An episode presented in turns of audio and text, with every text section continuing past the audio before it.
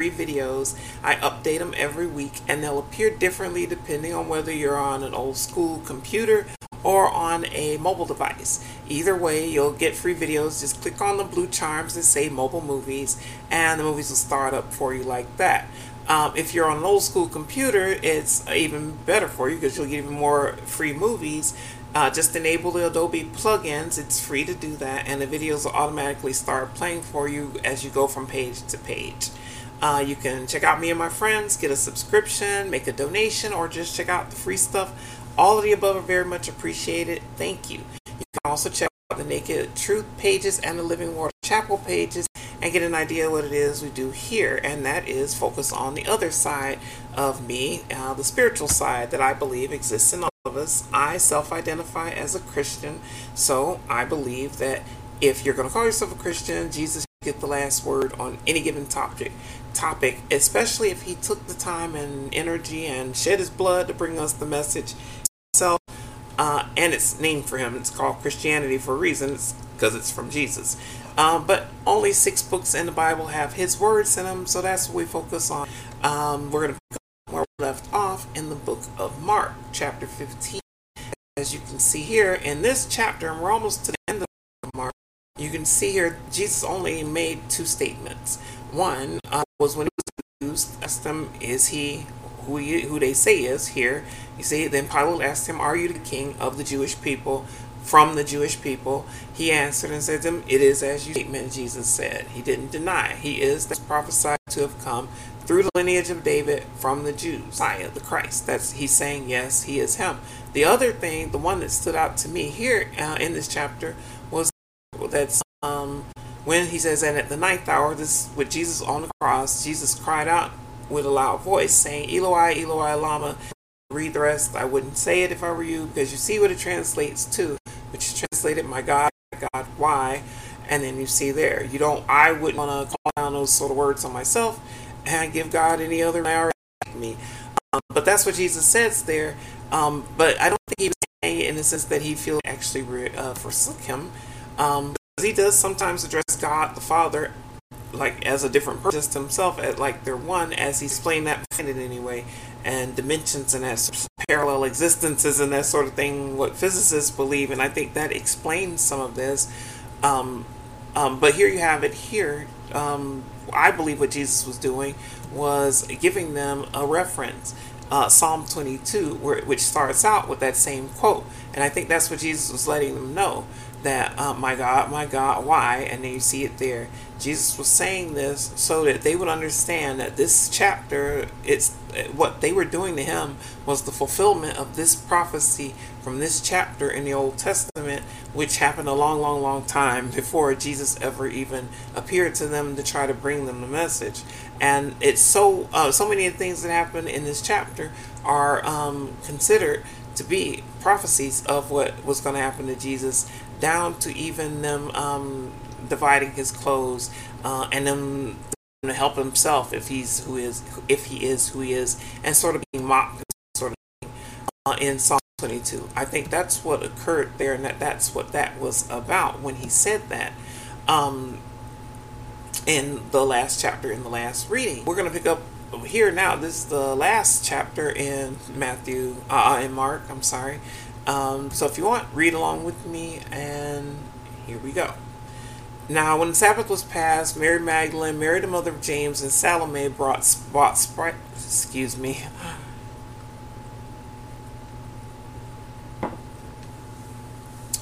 Bought spices that they might come and anoint him very early in the morning on the first day of the week. They came to the tomb when the sun had risen, and they said among themselves, who will roll away the stone from the door of the tomb for us? So you can picture this like a cave that, because it's been dug out, Jesus has put in, been put in there. Uh, his body uh, buried there, and a stone put in front of it, or um, rolled in front of it. Boulder, perhaps something, some sort of way blocking the door to the tomb.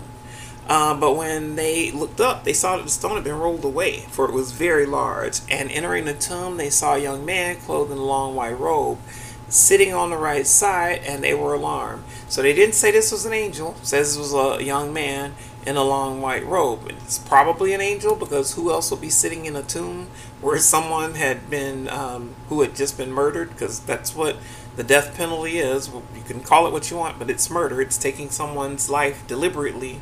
Um, that's what it is. So that's what. Um, so it's probably an angel, and I think in one of the other gospels, at least one of the others, it's it's described as an angel.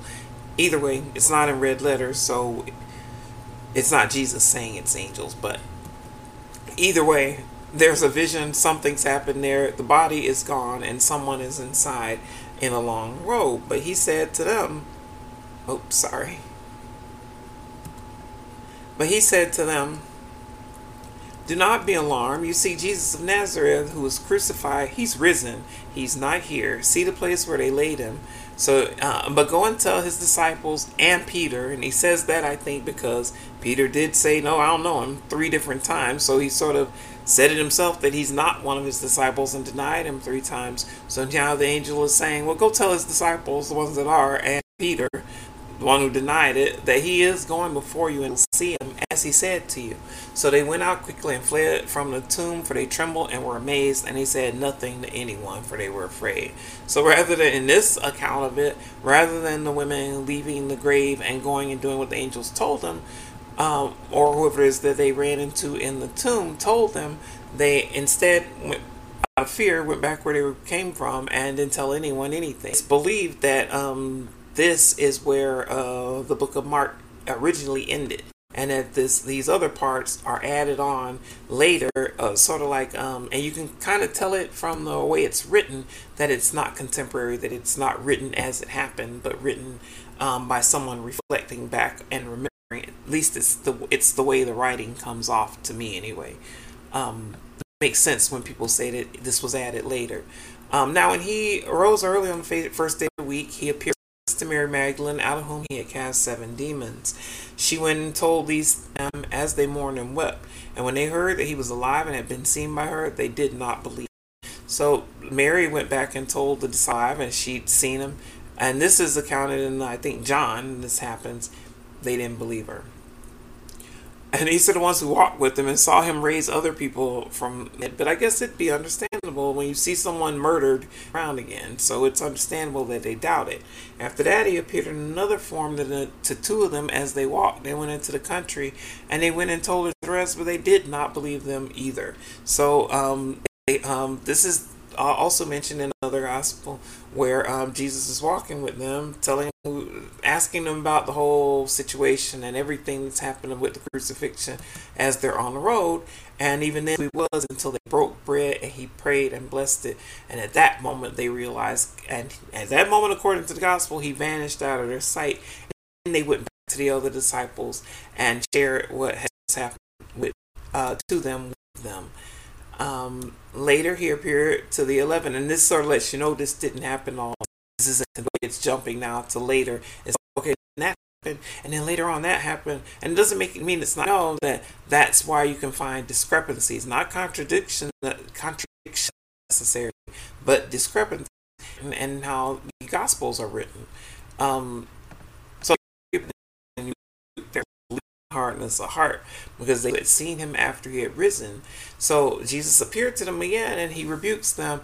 In other words, he sort of um, admonishes them, he goes off on them for still having doubts after everything they'd seen. And he even told them that they did betray him for one, and they did. He told them he'd be arrested and um, taken in custody and crucified, and it did. And he told them he'd come again, and he has. And time and time again, step by step, all they did was doubt. So you could it, it's understandable why that would be incredibly frustrating for you to come and do all this for them and then they still just doubt you the whole way.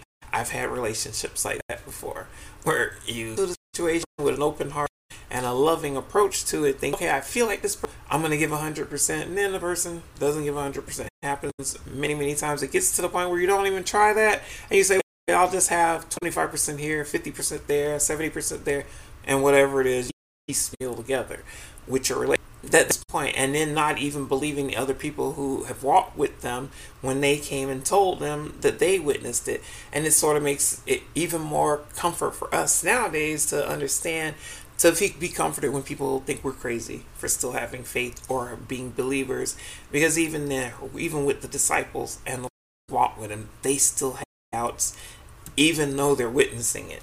And he said to them, Go into all the world and the gospel to every creature. That's why this is the Great Commission. That's what we as Christians are commissioned to do. That's what we're told to do. That's the commandment to go and preach the gospel to all the world. So that means don't sit on it, don't hide it, share it.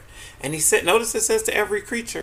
That means your pets or that means other life forms. It remains to be seen. And I'll go into more of that once we finish this off in the last reading when we're doing Matthew chapter 16. In case that one with me, uh, you'll see it's cut off and the addendum to it has suddenly been. I'll try and go over it again since it's lost, and I can't imagine why anybody try and block it, but whatever. So this is where we're at. Jesus said, uh, Jesus tells them to spread the word. He who believes and is baptized will be saved, but he who does not believe will be condemned. So Jesus says to be saved, believe and be baptized according to this account. And again, like I said, this is believed to be added later, not necessarily the original witness statement. So think of it that way if you want to think of it that way.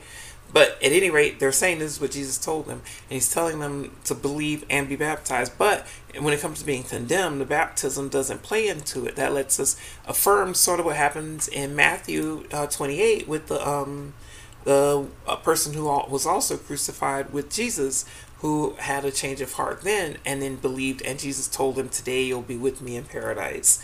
um, because he had that change of heart right then on the cross and wasn't baptized. So this sort of affirms that here that yes, the perfect example would be to believe and be baptized. But when it comes to being condemned, it's not believing that will do it. Nothing to do with the baptism.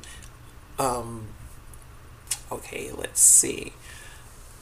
And these signs will follow those who believe. In my name, they will cast out demons, they will speak with new tongues. So Jesus is saying here that uh, signs of your faithfulness and uh, products of that faith will be being able to exorcise demons, which, uh, if you read on Beyond the Acts, that some of the things that some of the apostles were doing early on. And then, you know, there are some religions that um, say and um, that are able to deal with demonics, casting them out, or even casting them out, or even ordering them and using them, sort of like voodoo. That sort of religion, even. It's a religion, whether you believe it or not. Excuse me. Um, so he's saying you'll be able to do those things. They'll speak with new tongues. Some preachers will try to say this just means you'll speak other language or learn other languages. What would that have anything to do with spreading the word other than you'll learn another language and spread your belief and faith in that one too? That wouldn't need any divine um, intervention to do that. You can learn another language without having any faith in God at all. So I don't think that's what he's pointing to. I think what he's saying here is they'll speak with new tongues in the sense of new revelations will come um, through the things they say. And that it won't be just like how when we were reading in matthew just now um, god revealed something to peter that jesus was actually christ not one of the old testament prophets not john the baptist but actually christ. And then a short time later satan also spoke through peter and had him rebuke jesus for something he said. And then jesus rebuked him um, so I think that's what he's saying as far as the demonics and um, casting them out and that sort of thing. Um, and even this next part about serpents and um, things. Let's see. But um, signs will follow believe. Um, um, they will take up serpents and they will drink any. And if they drink anything deadly, will by no means hurt them. Excuse me. Uh, they will lay hands on the sick and they will recover. So there are churches, religions that believe that this means you should actually literally pick up snakes and play with them. Maybe not play with them. Have your worship ceremony with live snakes and taking them up. They think that this is the interpretation of what Jesus is saying to do. Others will tell you that he's talking spiritually, that he's talking about uh, Satan in the sense of snakes and serpents in that sense, which is possible. The word serpent itself um, a translation of it is seraphim, or it's a trans, uh, it's derivative of the word the, the word seraphim and the word serpent are the same um, in another language. So um, and people believe seraphim to be like cherubs, angels, and that sort of thing, and that that's how uh, Satan, the serpent, the seraphim is, is an angel, and that that's how that whole string of thought goes.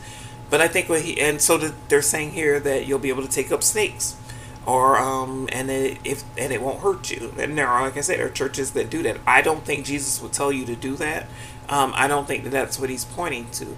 I think um, he's speaking in a in a sense of he could be saying in a spiritual sense, but I think he's also saying in a sense of accidents and um, um, sudden dangers that come along that God will watch walk with you through those and help you through them if you're not doing them foolishly you know like doing things by accident and sort of things those sort of things happening like you happen to step on a snake or something like that not actually going to go pick one up and look at it it may still hurt you but maybe it won't kill you or maybe it won't that sort of thing maybe that's what jesus is pointing to that we'll have that sort of grace um, um, when it comes to those dangers um, they lay hands on the sick and they will recover. So laying hands on laying hands on someone can be in the church sense where everybody puts hands on someone and prays, but it can also be in a medical professional sense where you put your hands on someone in surgery or in anesthesia or in tr- therapy or uh, whatever the case may be, massage even. You're putting your hands on someone, or even just the touch of someone who goes through life as an incel and doesn't get any sort of touch and just need that, whatever the case may be. He's saying that that laying on hand, of hands will be uh, moving, will have effect. Eh, um, and they will recover. So you'll be able to do things and people can get better if you put your hand to it, if you put your effort to it. So then after the Lord had spoken to them, he was received up in heaven and sat down at the right hand of God. And they went out and preached everywhere, the Lord working with them and confirming the word through the accompanying signs. Amen. So this ending, and it's sort of wrapping it all up, and that sort of all again sounds like uh, happily ever after. Not that everything ended ever happily, but that and sort of added it sounds the way the way it's written, but also Notice that at this point is when the right hand of God. There are preachers who will tell you all day long, and even they'll point out verses in the Bible where to be absent from the flesh is to be present with the Lord. Jesus never said that. In fact, in Luke chapter 16 gives us an example of two people dying, one going to hell and one going to somewhere else more pleasant. He doesn't call it heaven, he doesn't call it paradise, but going to somewhere else where other people are who are at rest and and the people in hell, person in hell who's able to see at ease in heaven, ones who are at ease um, in the place where Jesus says he made it after he was judged righteous, he um, doesn't necessarily, isn't even necessarily aware of what's going on with the rich man who ended up in hell in Luke 16, if you want to read about that. Um, Although some preachers will tell you that, but this right here tells you there that it wasn't until then that Jesus ascended and sat down at the right hand of God. So that all that stuff about uh, to be absent from the flesh is to be present with the Lord is clearly not true. Jesus said it in Luke 16, there's no mention of God the Father being there at all. And there's no mention here. I mean, the mentioning here of Jesus getting to God is after the crucifixion and way after he's appeared to the disciples. Only then did he uh, go into God's presence. So people can tell you anything, you can believe whatever you want to, but it's you have to look at what's said if you're going to be a believer. And if it's said, then it's said, and if it's not, then they're making it up and lying to you. So believe what you want to believe. So that's actually end of this chapter and book. Uh, I appreciate you checking it out. But before I end, I'm just going to add this one. I'll end this one and then I'll just add it here because I tried adding it already separately and that went wrong. It's disappeared. So I'll add it now. Reading along with me, we got cut off in Matthew 16 at this point. Uh, we made it through the whole chapter and we got all the way down to this last passage. And this is the part that I believe points to something very profound that Jesus taught that is overlooked, um, often overread, and it's unexplained. I mean, I can understand why it's it's it, it's not delved into, but if it turns out to be what I think it is. But anyway, here's what it said. Surely I say to you, there are some standing here who shall not taste death till they see the Son of Man coming in his kingdom. So Jesus says there's some people standing right there witnessing Jesus being there, and they aren't going to taste death until they see Jesus come in his kingdom. The Son of Man, that's Jesus. Um, but at the second coming is what he's saying here, I believe. So this can only be true. Some people will tell you that the kingdom of God, that this is ex- explained by people who were there at the crucifixion, they saw the kingdom of God, and that this isn't talking about people who are alive around 2,000 years later now. But that can't be the case. That can't be the explanation because you see here, just before Jesus says this part, he says about um, um some man come in the glory of his Father. So, so there'll be angels present, and then he will reward each according to his works. So clearly, this hasn't happened yet. The kingdom of God has not come into our realization yet because those things haven't happened. So for people to tell you that this is this was fulfilled, people who saw the crucifixion are the ones who Jesus was talking about who would live to see uh, wouldn't taste death till the kingdom of God come. That is clearly not who he's talking to. And so I think that the only possible, a couple of the possible explanations, and I was going over this before we were abruptly cut off last time I was broadcasting, and then I'll let you go is um, one of the explanations could be that Jesus was well the explanation I think will explain it is like I've said before is time travel. I think Jesus and I know it sounds crazy, but I think that at some point time travel becomes possible. And I think known to us if you're able to if if if this is the case that people who traveled time uh were there and I say that because imaginality and you asked everyone in the world what time would they like to go back to. And i think that if you did that kind of survey the top three times places would be times and spaces space time however you want to look at it in time i think those times would be the top three would be one would be the beginning of everything when on the earth to see how it really happened. Was it Adam and Eve? Was it a Big Bang? How was it all? Was it an ape or some family, ape family becoming human? However it happened, I think that would be the first time that people, one of the times people would want to travel to. Another time people would want to travel to would be the end or um, their own death, or however the world itself ends as we know it. I think that'd be the second time people will want to travel to and see. And I think the third time that people want to travel to and see um, when they were born. Maybe this what the popular time would be, and from this around then. But I think the most popular to win what Jesus to and will back to here is it for themselves and see was Jesus real? Did he really perform the miracles? Was he really crucified? Did he really uh, resurrect? Did he really ascend? Is he all that we really believe and say that he is?